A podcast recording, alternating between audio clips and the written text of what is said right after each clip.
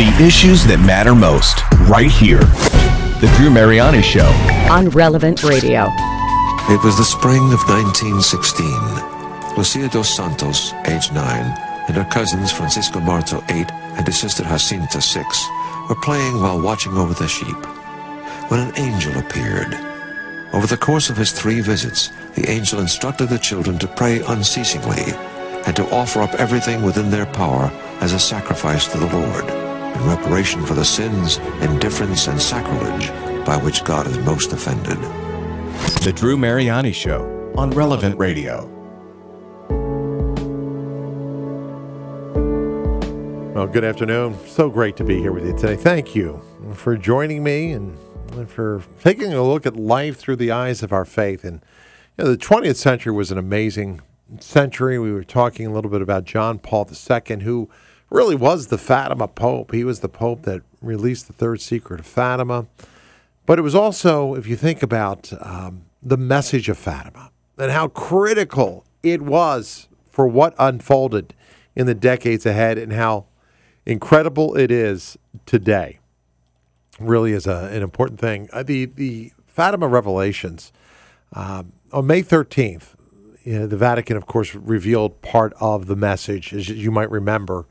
It had to do with the assassination of Pope John Paul II on June 26th. It released the rest of the secret, which had to do with the remarkable vision of an angel holding a flaming sword and ready to chastise the world. I want to talk about the third secret today. I want to talk about what happened when Sister Lucia received it. And there's some information you may have never heard. And if you want to join the conversation, you're welcome to pull up a chair. I know it's a fascinating topic. The number's 888-914-9149. Secrets from Heaven Regarding the Future. You know, as we were talking about, the Holy Father was recovering from his surgery after his assassination attempt. And he asked his his secretary, Bishop Stanislaus Jivich, to get him the envelope that contained the third secret of Fatima. And again, you know, I think if I became Pope, I'd want to see that right away. But here he is, shot. We're in the process now of recovering, and he asked for 2 things: the Diary of St. Faustina and the Third Secret of Fatima. Now, the Third Secret was not publicly revealed into the year 2000, and this was 1981 when he was shot. And it has been since even the release, it has been a source of controversy. I want to bring some clarity to that today. Barb Ernster is going to be stopping by in a second. We'll get her take on it. But it's been an elusive mystery ever since it was first given to these seers on July 13th, 1918. And the first 2 secrets, the first 2 parts of the secret, really, is a better way of putting it. They were made known in 1941 to the Bishop of Portugal at the time, Bishop Lieria. And Sister Lucia did not want to tell the third one. She didn't want to reveal that because she didn't think that God had authorized her to do that. But a couple years later, the bishop ordered her under obedience to write it down. I'm glad he did, right? She did, but then you know what she did? She sealed it in an envelope and said it should not be opened until 1960. Actually, it stayed sealed for another 40 years after that. And although there are rumors that Pope St. John the 23rd and Pope Paul VI and Pope John Paul I and Pope St. John Paul the Great, they all read it, but didn't reveal it into the year 2000. So what was in this secret? It has become, unfortunately, a source of controversy, but for some people, it has also become an obsession. You know, for others, it's something that screams out to you. From supermarket, tabloids, you often see that type of stuff. But what is the secret? I mean, if this comes from heaven, it had to be important. What did it reveal? Well, I'm joined today by Barb Ernster. She's Communication Director for the World Apostolate of Fatima and the Blue Army.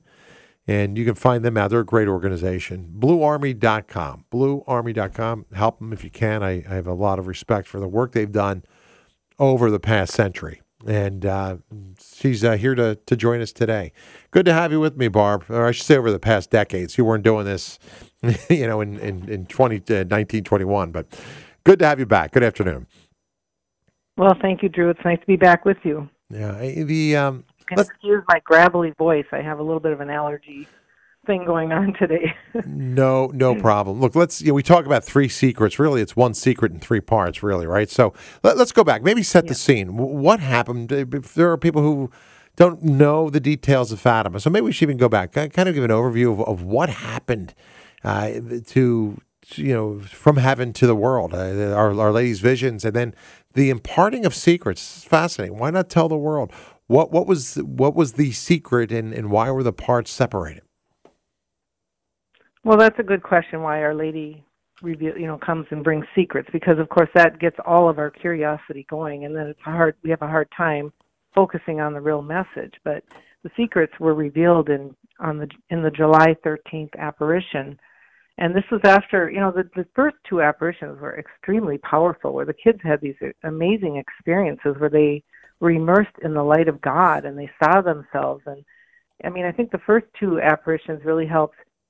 They were being formed in the Immaculate Heart of Mary, and they were learning to be obedient to her. And, they had no idea what was happening to them at the time. And you think they had some extremely powerful spiritual experiences that only a spiritual director could help explain, but they were on their own, and they didn't have anybody explaining this to them.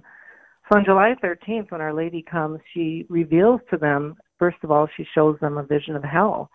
And little 7-year-old Jacinta, that just affected her immensely. I always say they didn't have spirit Halloween stores at the time, and so they didn't understand, they didn't have visions of what demons look like, but they were still able to distinguish the demons from the souls that were lost in hell. And then they had the vision where Our Lady told them the prophecy. Well, I don't know if I want to call it a prophecy, but she asked for the consecration of Russia. And the second part, she said she would come back to ask for the communions of reparation on the first Saturdays, because our Lord wanted to establish in the world devotion to her Immaculate Heart. And if these things weren't done, then Russia would spread her errors throughout the world, causing wars and persecutions of the Church, and the good would be martyred, the Holy Father would have much to suffer, and various nations would be annihilated. And so then she revealed the third secret, and Francisco, as many people know, he wasn't able to hear Our Lady, so he was watching at the time, and he also saw the vision. And they saw the vision of the third secret as if they were watching the scenes going by in a mirror. So Lucia always said she wasn't a prophetess, and she never viewed these things as prophecy. But they saw at the left of Our Lady and a little above, they saw an angel with a flaming sword, and it gave out flames. It looked as if it would set the world on fire. But then Our Lady lifted up her hand, and her right hand, and came in contact with that flame, and it died out. But the angel had been pointing to the earth and saying in a loud voice, "Penance, penance, penance." So we see Our Lady interceding for the world. But what the angel's about to give is the justice that is deserved because of our sin. So she said, "We saw in an immense light that is God, something similar to how people appear in a mirror when they pass in front of it. A bishop dressed in white. They had the impression it was the Holy Father. And other bishops, priests, and men and women religious going up a steep mountain, at the top of which was a huge cross. And then before they reached there, the Holy Father passes through a big city, half in ruins and half trembling. He's afflicted with pain and sorrow, and he's praying for the souls of the corpses he meets along the way. When they get to the top of the mountain, he's killed by a group of soldiers who are firing bullets and arrows at him. And then after that, the bishops, priests, men and women religious, and various lay people all die as well. And then they see these angels with these crystal aspersoriums in their hands, and they are picking up the blood of the martyrs and sprinkling it on the souls who are making their way to God." It's a very powerful, powerful vision. And I know people look for more in the third secret, but there's a lot going on in this vision. And Lucia said it refers to Our Lady's words, "If Russia is not consecrated, this is what will happen." And so when the Church interpreted it as a kind of a conglomeration of all of the 20th century, in one vision, it truly is what happened in the 20th century, and we're still kind of going through this as we're making our way to the cross. So that's fascinating. So it is not about any one individual pope being shot or slung with arrows, but it is the church which he represents, right? Well, Lucia did feel, she did tell Pope John Paul II that, yes, she believed he was the bishop in white, if you wanted to look for a personification, but because of Mary interceding again, even in the vision she intercedes. So as the church rightly said, this was not a prophecy that can't be undone. They saw what would transpire when God's justice is carried out. And the vision is all that happens in the 20th century due to our own sin, and we bring on the punishment ourselves. And it all can be avoided if we do what the angel said and do penance. Our Lord is looking for us to respond to His request, to follow His laws and to follow His will every day. I was always struck by the fact that the horrors of the second of the 20th century could have been avoided. Our Lady came and gave the children the solution, right? We didn't have to see Russia spread her errors or spread atheistic communism. We didn't have to see all the other evils that would stem from that come, and yet the world failed to respond. Your thoughts on that? Do you think that if the world would have responded, truly there wouldn't have been a Second World War, we wouldn't have seen Stalin, we wouldn't have seen the spread of atheism and communism, we wouldn't have seen this nuclear proliferation, all these other things we've seen? We've even seen the in our own country and around the world, contraception, the legalization of abortion, and a whole litany of other things that have taken place since then. Well, what were your thoughts? What did Our Lady say about that? Because this is the case in many apparitions. She often comes, La Salette was another one, where she warned of future events to take place if the world did acts that could be avoided. In Champion, Wisconsin, in our own country here, Virgin said the same thing, and 12 years to the date of that warning was the Great Peshtigo Fire, one of the worst fires in recorded history. So you see this pattern of warning, call to prayer and penance, and yet humanity's failure to it. What do you make of that particular moment? And maybe you can't answer the question, but your speculation on why we seem to fail all the time to respond when heaven itself sends a messenger, the Mother of God, to gives us the key to get out of all this, to unlock those chains. I think because we are always so focused on the future, we're not focused on the present. And I was just reading the other day about Garabandal. When people heard the messages of Garabandal, they were disappointed because it was just the gospel message. Well, that's what Fatima is. And Our Lady is always coming to intercede and help her children get to heaven. She's constantly interceding before God the Father. And I know that Lucia, there's a whole lot of history here we could go through, but in 1943 or 1942, Pope Pius XII did make a consecration with the bishops of Portugal, and they did mention Russia, but because it was not in union with all the bishops of the world, that was the main requirement that Our Lady had asked for. But Our Lord said because of His obedience and His attempt at this, He would shorten World War II. Wow. And then Lucia was, she heard Our Lord's voice in prayer. And at prayer at one point, she said, "Our Lord complains bitterly about the limited number of souls in grace who are unwilling to resign themselves to the observance of His laws. He called for all to fulfill their duties in life in obedience to His will." That was the repentance He was requiring. Even now, we are filled with anxiety about what's happening in the world, but I always find it interesting. We're so obedient to a state mandate to wear a mask or distance 6 feet apart, but yet we don't want to look at God's laws for us, which do represent freedom.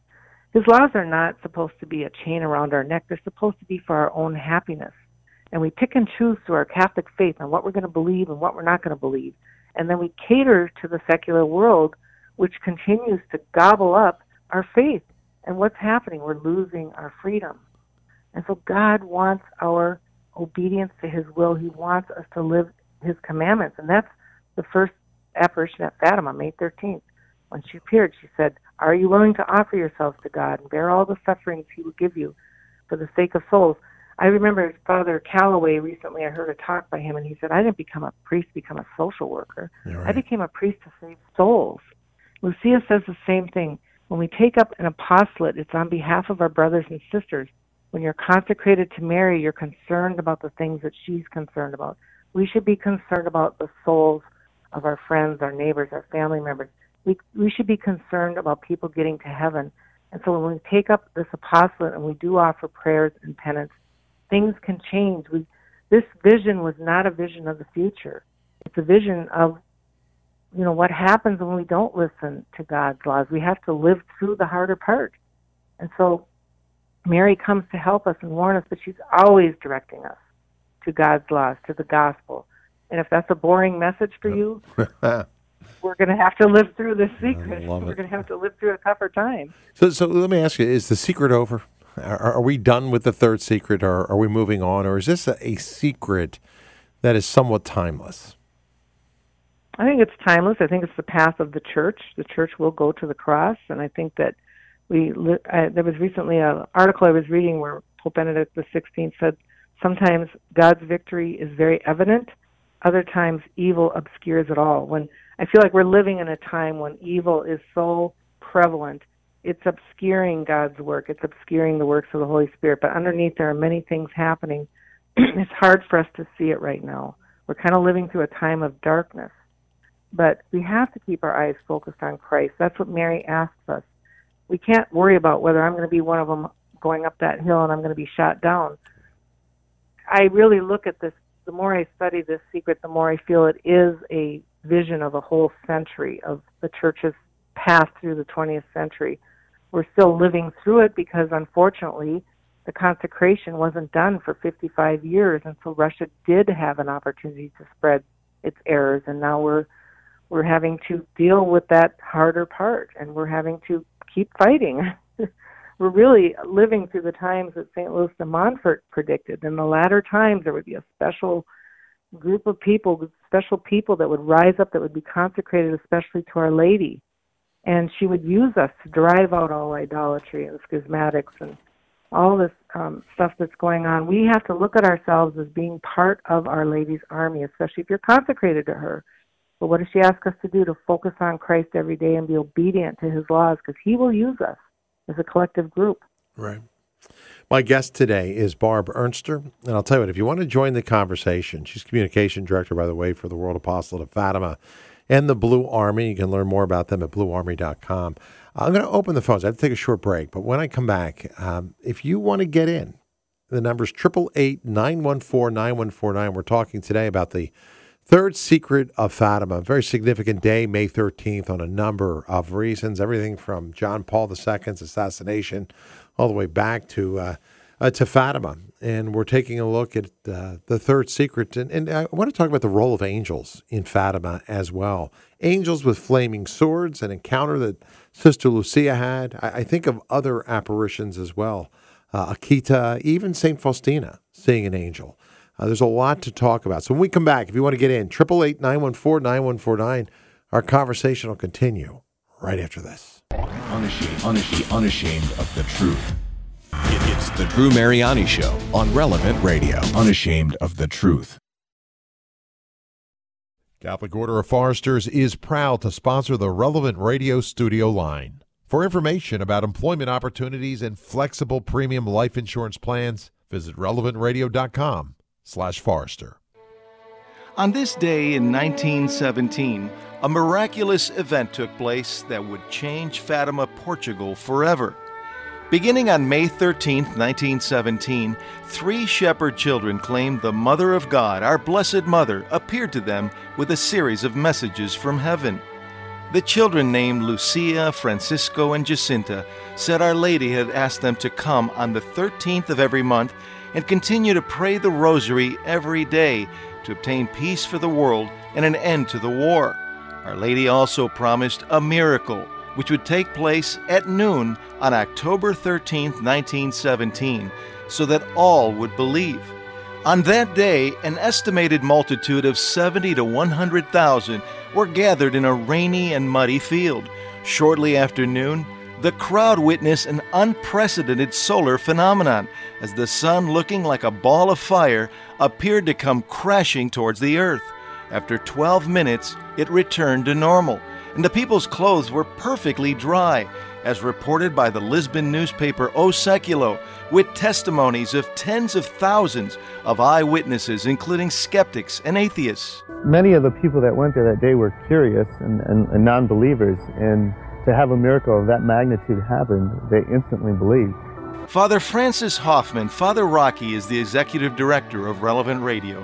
Well, you know, at Fatima there were those extraordinary prophecies of the Blessed Mother to the three shepherd children, in which she mentioned that, among other things, that if Russia were not consecrated to her Immaculate Heart, the entire church would have a lot to suffer, the Pope would have a lot to suffer, entire countries would be annihilated and such.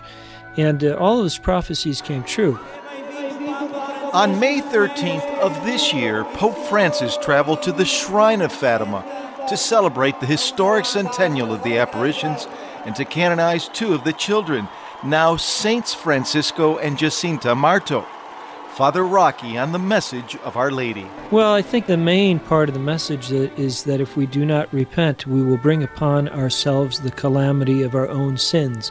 Sin is the mystery of evil, mysterium iniquitatis, and God uses special situations to bring us back to our knees. And I think that was the message of Fatima. We need to repent from our evil and make reparation to the Immaculate Heart of Our Lady and to our Lord for our sinfulness. Otherwise, we will suffer the consequences of the seeds we sow. The messages given at Fatima are still true for us today, maybe more so than at that time, that we've got to pray, that we've got to do penance, and we've got to work to obtain conversion because the battle is heating up between good and evil. The message of Our Lady of Fatima is still very relevant 100 years later. It's simply return to God. I'm John Morales reporting for Relevant Radio. It's truth, hope, and a look at life you won't get anywhere else. The Drew Mariani Show on Relevant Radio. And I love that, John's conclusion there. My thanks to John Morales, my colleague, for producing that package. He says, it is simply the message of Fatima's return to God. That's the gospel message, isn't it? It's the message of John the Baptist, to amend our lives and to return to God. We should do penance. We should, as my guest today, Barb Ernster, is pointing out, live lives of virtue. Follow God's commands. You know, his laws are not meant to limit or bind or in any way infringe on our freedom. Rather, they're to unlock and loosen and give us true freedom. And yet that is so countercultural, isn't it? It's so hard to realize that. If you're just joining me, I'm speaking with the Director of Communications for the World Apostolate of Fatima and the Blue Army, Barb Ernster. We're talking today a little bit about Fatima. On May 13th, of course, you had that very famous apparition of the Mother of God, and Our Lady, course, would be coming on the 13th of the month. The seers in Fatima, at Fatima, she imparted to the children secrets, gave them visions of the afterlife of hell. And one of the third part of the secret was long hidden away, was not revealed until the year 2000. But I want to go back in time a little bit. This is 1917, right? The two young seers, they succumbed very early in life. They died to from the Spanish flu, and then Sister Lucia would live to a very ripe age. But in the 1930s, Sister Lucia was desperately trying to get the church to do the consecration that the Virgin Mary asked for. She wanted to have the Russia consecrated to the Immaculate Heart. And she revealed in a letter to the bishop in 1935 her understanding of what was being asked by the church to avoid the punishment of war. Again, war looms not too far in the world's future. 1939, we know Hitler crosses over into Poland, and we see what happens. The Second Great War, if you will, the creation of the atomic bomb, and we see all the horrors that fall from that. She saw things in the mystery of God's light, but she had a hard time explaining them in words and revealing the secret. So the letter prompted the bishop a few years later, after the Second World War broke out, to write down the third secret, and he asked her to write to Pope Pius XII requesting the consecration of Russia so that further evil could be avoided. So important, this consecration. If it's done, evil gets mitigated. It gets limited, right? Satan cannot work when we're consecrated to the Immaculate Heart. So in 1943, she was actually commanded to write down the secret. And Barbara, let me pick up on that point. What happened in 1943? Because I know this is something that she did not write down. I don't know if she even wanted to write it down, but she was actually commanded, ordered out of obedience to do this. Share what happened during that experience.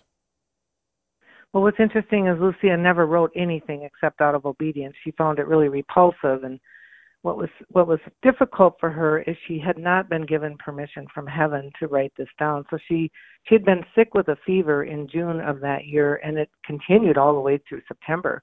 And the bishop thought she was going to die, so he wanted her to write it down.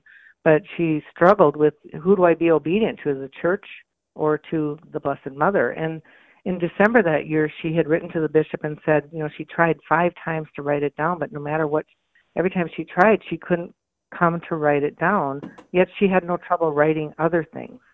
And so by Christmas that year, she was experiencing a dark night of the soul, and she was very down about this, and she kept seeking enlightenment from God. You know, what am I supposed to do?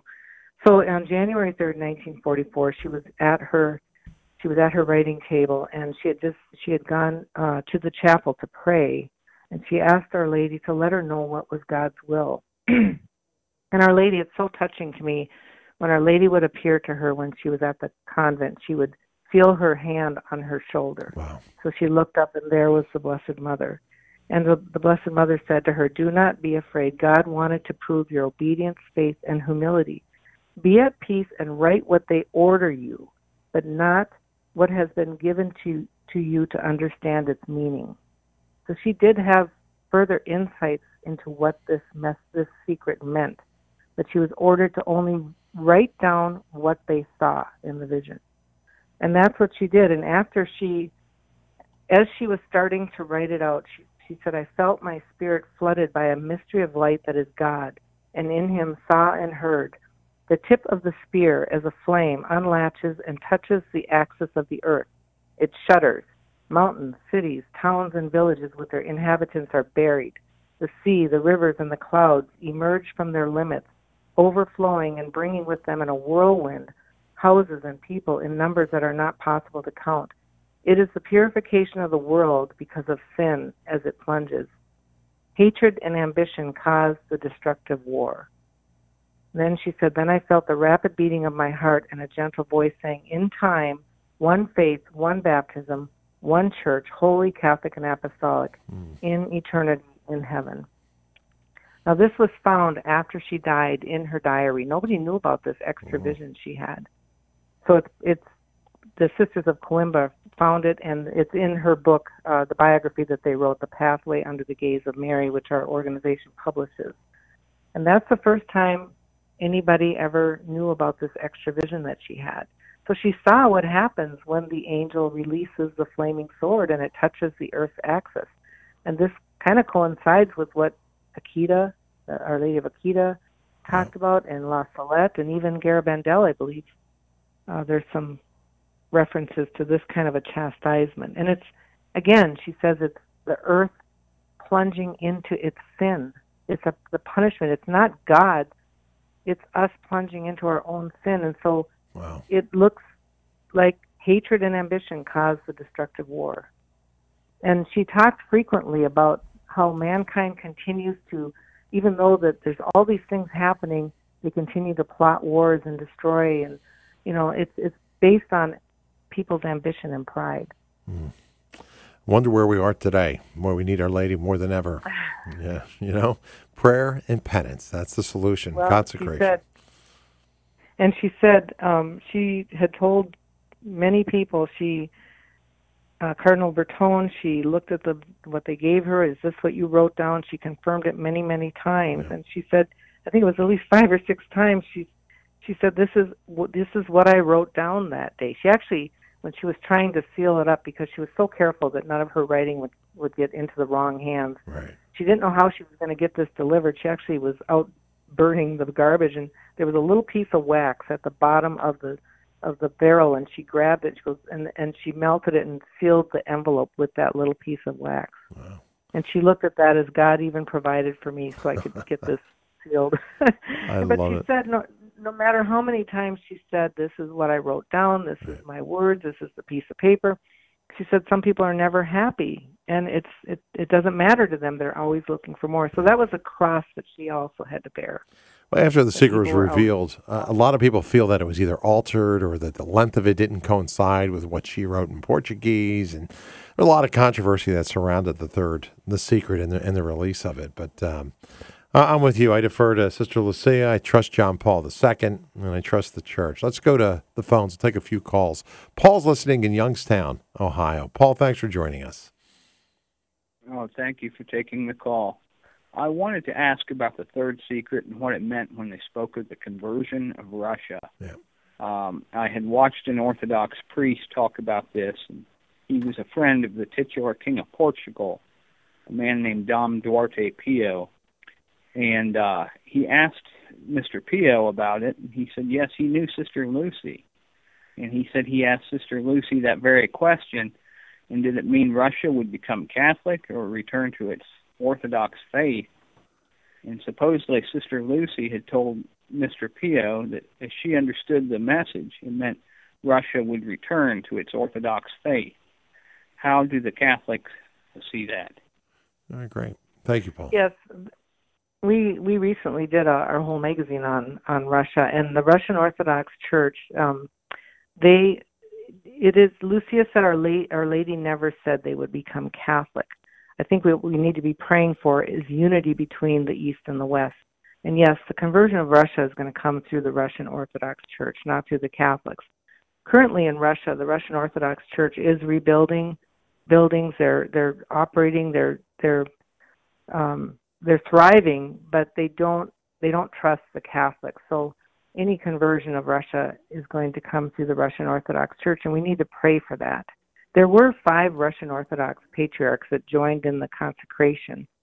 But that's why I believe that I pray all the time for unity between the two, the East and the West, because that was something John Paul II wanted to as well. It was something deep in his heart, and the Church breathes with both lungs. And I don't think that we would ever expect that the Orthodox churches would become Catholic, but that we would be united. And I do believe there's a conversion going on over there, but again, the secular world is so powerful, and it's really, really hard to reestablish the church after it's been persecuted into nothingness. We talked about that at the last time I was on your show, Drew, and also to get back the idea of family. I mean, the communism so destroyed, it was so destructive. And so we need to look to praying for unity, and yes, they aren't going to become Catholic. They are going to go back to their Orthodox roots. All right. Hey, Paul, thank you. I appreciate the call. Thank you. All right. I never thought of that, actually. I would hope that they would come to the Catholic Church, but that's an interesting analysis. John in Philadelphia, good afternoon. Yeah, hey, Drew, thank you very much. See, I was thinking the annihilation of nations, and in light of the Akita, Japan, okay, mm-hmm. where I think it was around 1980. 1973. All of the bishops have approved. Yeah, all the bishops have approved that apparition, so it's on par with Fatima and Lourdes, but in that again, there's a challenge that we could have a nuclear war, okay, if we don't return. And, of course, there wasn't any nuclear war in World War One, okay, or World War Two, well, at the end. But at any rate, now we have, Akita that's telling us that it's very possible if we don't return to the faith, It's such a good point, John, and I do want to talk about that with Barbara. I'm glad you brought that up. Of course, Fatima, the Flaming Sword, Barbara, you and I were talking off air just a little bit about this.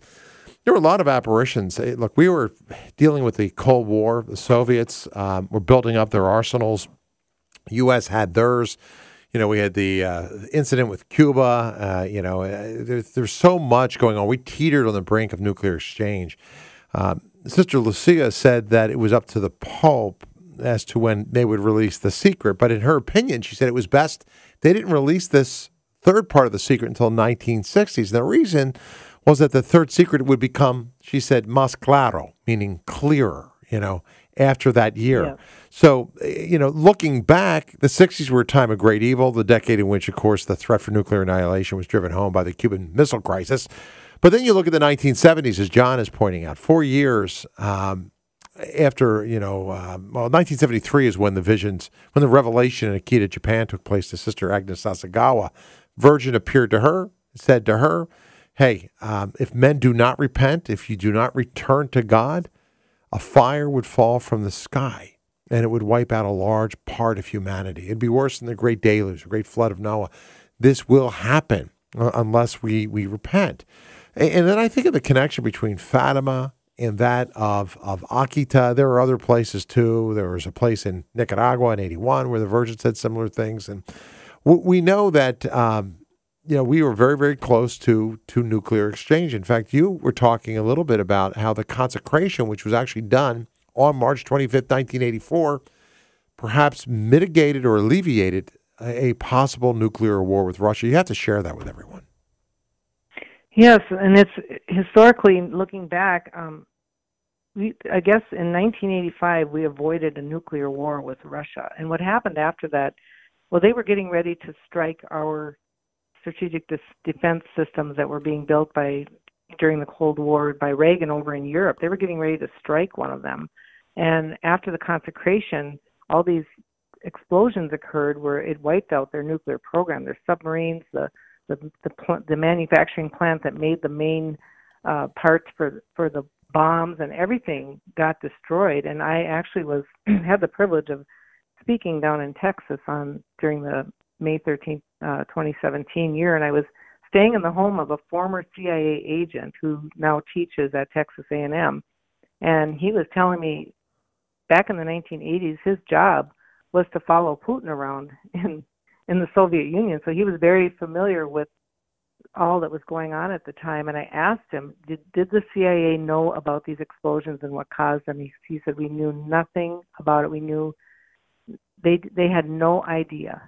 But he did confirm to me that, yes, they were monitoring the situation because they were getting ready to strike us with a nuclear bomb. Wow. And Lucia has said it too, that we avoided a nuclear war. You know, after the consecration was done, she was much more, felt more lighthearted and happy. She never brought it up again. Wow. In the 1990s, wow, when she was being interviewed, she referred back to that time, and she never asked for the consecration again. So she truly believed it did happen, that Our Lady did accept it. And, you know, she as soon as John Paul II became Pope, she was listening intently, and she felt like he was the Pope of Fatima. He was the one that was going to be part of bringing everything to fulfillment, because he was from behind the Iron Curtain. So she paid special attention to him from the very beginning. And the Mercy Pope, the Fatima Pope, John Paul II, unbelievable. And it is amazing. John Paul, on March 25th, 1984, consecrates the world to the Immaculate Heart. Did he implicitly consecrate Russia? He didn't mention Russia, but he consecrated the world, right, to the Immaculate Heart as requested. And when you say the world, that's every nation under it. I don't know why people have a problem with that, right? Well, he did pause during the consecration, and I believe all the bishops also in their hearts made special mention of Russia, but the words did refer to the country that that was especially needing this. I also had read that he said, you know, he consecrated the world because by then Russia had spread its errors all over. I mean, it was very operating very firmly in China at the time, and so he was consecrating the whole world because of how Russia had spread its errors. Yeah, so less than 2 months after the consecration on March 25th, it was May 13th. To your point, I always love the way God works. He's in complete control of everything. As dark as things may seem, as out of control as they may be, as indomitable evil may seem, it's not. One of the largest crowds in the history of Fatima gathered to celebrate and to pray for Russia, May 13th, 1984. That very day, as you pointed out, a massive explosion occurred in the Soviet Union. It destroyed a third of the Northern Fleet's stock of surface-to-air missiles. And, of course, it lessened, you know, Russia's ability to strike and cause precisely what the Secret warned about, it, that fire falling from the sky. And if that wasn't enough, a couple years later, Sister Lucia, as you pointed out, told that Filipino cardinal that the 84 consecration that John Paul II did prevented an atomic war that could have occurred in 85. So there's no coincidence in God.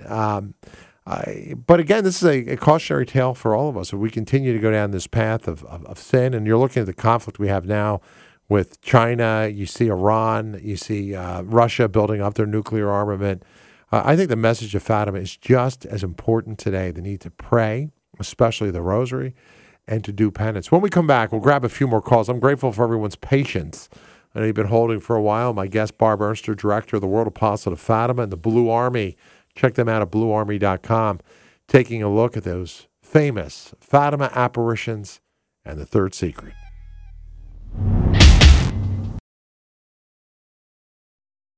The Drew Mariani Show on Relevant Radio.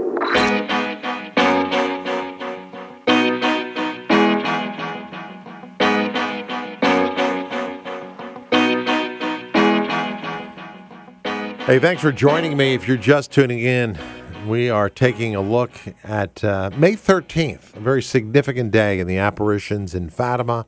In the life of John Paul II, there was an assassination attempt on his life on this day as well. And if you've missed part of the conversation, you can always go to my podcast at relevantradio.com and dive into this conversation we're having on the third secret of Fatima and many, well, tangential happenings that were not really reported. Most people don't know about them. You know, I love Fatima. I think it's an evergreen apparition. I think the message there is timeless. And I love the faith, the humility of these seers, their willingness to sacrifice, to pray, to do penance. Sister Lucia, she once said this, and there's a quote from Fatima. It fortifies me. She said, look, there's no problem, either material or moral, national or international, that cannot be solved effectively by the rosary and our sacrifices. And if you take anything away today, let that be it, all right? There's not a problem in your life that cannot be resolved by prayer and by sacrifices. You see, Our Lady really possesses a potent force, and prayer starts that chain reaction for the good, and it's far more powerful than any atomic weapon because prayer works. It changes things. It works miracles. And I know you need to hear that. I know you need to put it into practice, and I'm just as guilty. I need to pray more. I need to sacrifice more. If we do that, we'll move mountains. Miracles will unfold in our lives. My guest today, Barb Ernster, director of the communication director, I should say, the World Apostolate of Fatima. Check them out at BlueArmy.com. And Barb, before I go to the phones, I just want to indulge one other little tidbit of information that isn't, I think, that commonly known. After there was an encounter that Sister Lucia, this future saint, had with another saint, John Paul II, and they connected in a mystical way in 1982. They were in Fatima. Share that experience.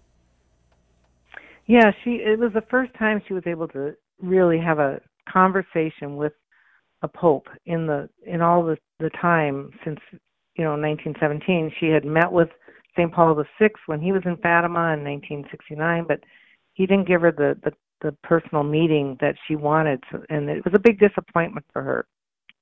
Pope John Paul II made it a priority to meet with her, so their first meeting was in Fatima in 1982, and she knew that they wouldn't have a whole lot of time to speak with each other, so she gave him a letter.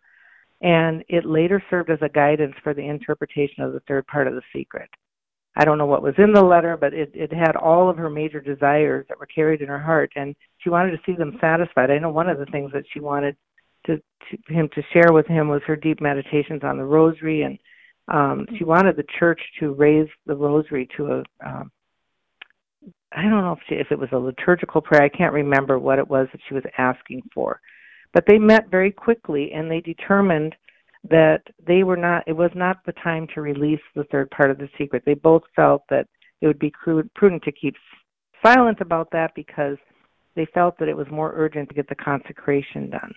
And so, like I said, they didn't have a whole lot of time to talk, but they did share a mystical spiritual union all the way to her death in 2013. So, I mean, the last thing she got before she died was an apostolic pardon from him and a letter from him. So those two kept in touch, and she really felt that he was the Pope of Fatima. He was the bishop dressed in white. He was the one, and Our Lady interceded for his life so that he could carry out a mission.